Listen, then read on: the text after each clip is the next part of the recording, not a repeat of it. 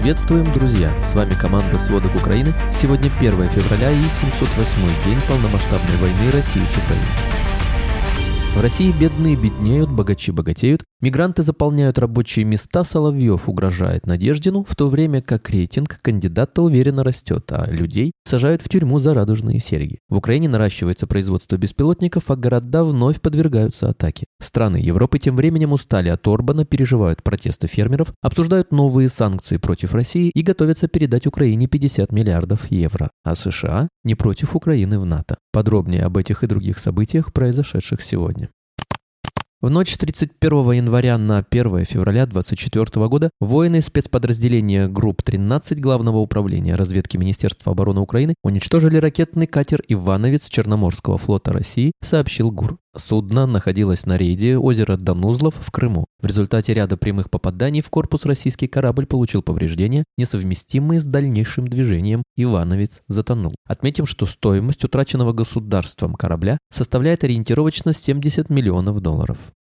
Пекин пригрозил Украине ухудшением отношений. Китай предостерег Украину, что отношения между странами могут быть нарушены из-за того, что более десятка китайских компаний признали международными спонсорами войны, сообщает Reuters. Агентство пишет, что соответствующее предупреждение было передано Украине в прошлом месяце на встрече посла Китая в Киеве с высокопоставленными украинскими чиновниками. Армения присоединилась к государствам, участникам Международного уголовного суда в Гааге, который в марте прошлого года выдал ордер на арест президента России Владимира Путина. Аналогичные обязательства несут более 120 стран-участниц МУС. Это уже сорвало визит Путина на саммит БРИКС в ЮАР, который в августе 2023 года планировался как первая крупная зарубежная поездка российского президента после начала войны. Следом Путин отменил визит в Турцию, хотя та не ратифицировала Римский статут и не признает юрисдикцию МУС. В Армении за ратификацию Римского статута проголосовала правящая фракция «Гражданский договор», а премьер Никол Пашинян объяснил этот шаг необходимостью расследовать события в Нагорном Карабахе. По его словам, вовлечение суда в Гааге существенно усилит безопасность Армении, когда ОДКБ не выполнила и не выполняет свои обязательства.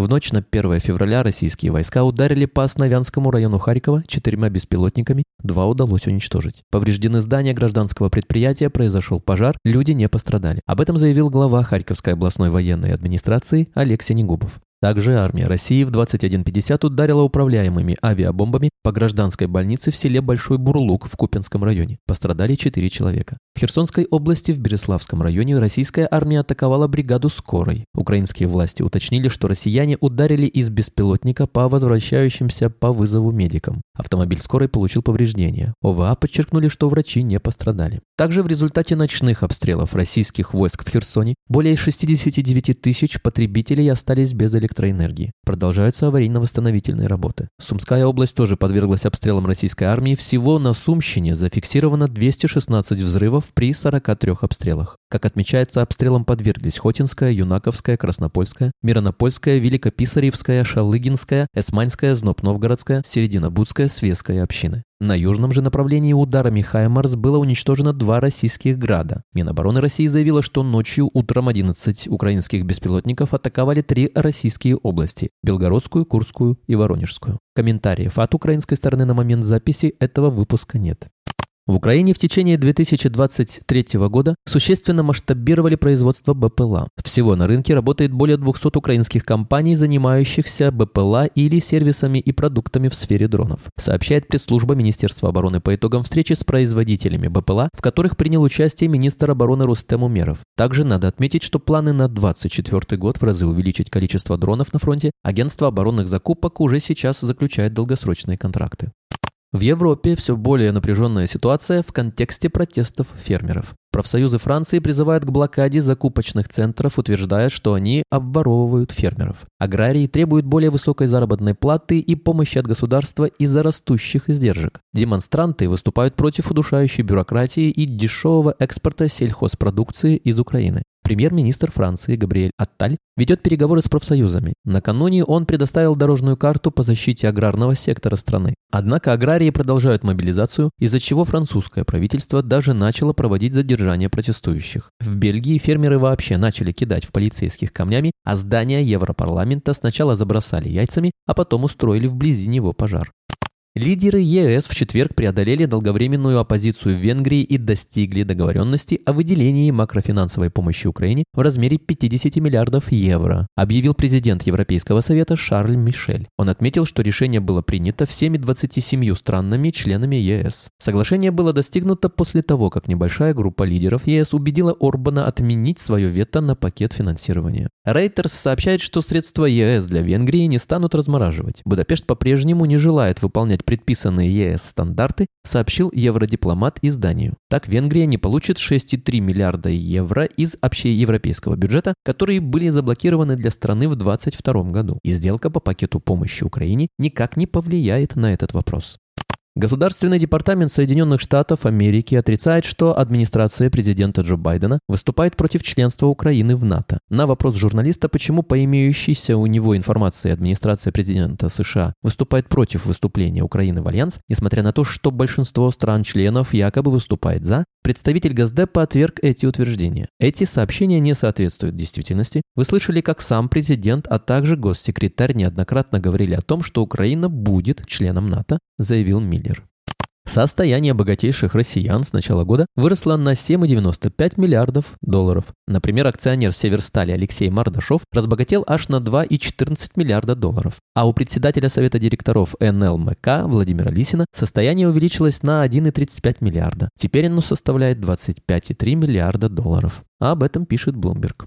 К слову о благосостоянии граждан России. Число россиян с пятью и более кредитами почти удвоилось с начала войны в Украине. Если на конец 2021 года доля таких заемщиков составляла 4,7%, то по итогам 2023 года она увеличилась до 8,6%, следует из данных Скоринг-бюро, которые публикует РБК. Всего за год доля заемщиков с большим количеством кредитов увеличилась на 1,5% пункта и обновила рекорд. Богатые богатеют, бедные набирают кредиты.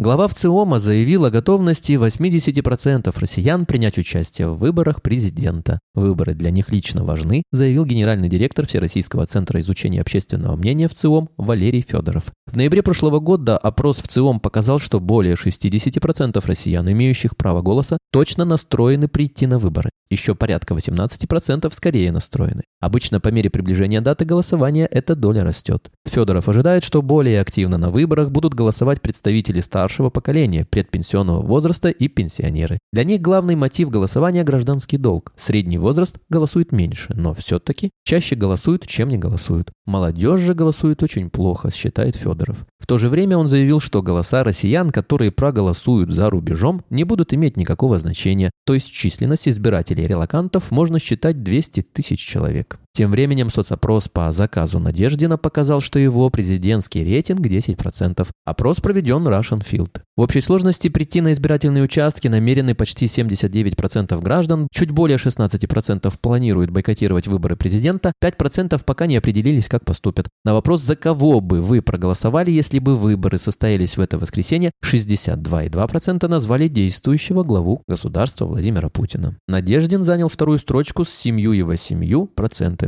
Нам остается лишь гадать, какой процент россиян был готов отвечать на политические вопросы по телефону, но в любом случае результаты интригующие. Соловьев заявил, что Надеждин, участвуя в выборах, подводит себя под статью «Измена Родине». Конечно, это связано с антивоенными лозунгами политика и фактом его поддержки со стороны российской оппозиции, что находится за рубежом. При этом Надеждин сегодня сдал в ЦИК 105 тысяч подписей. Это максимальное количество, которое там готовы принять.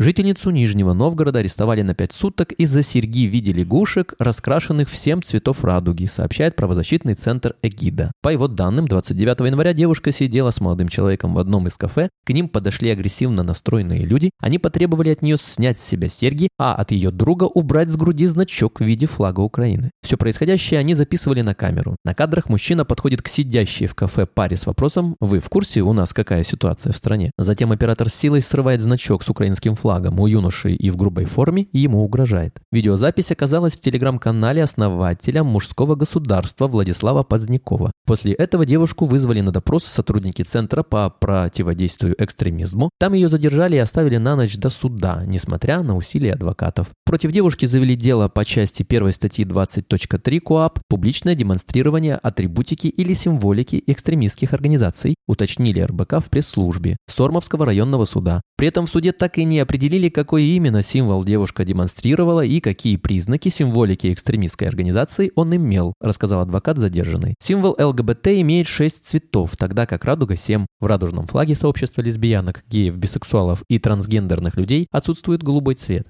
Но, видимо, это не имеет значения для российского правосудия.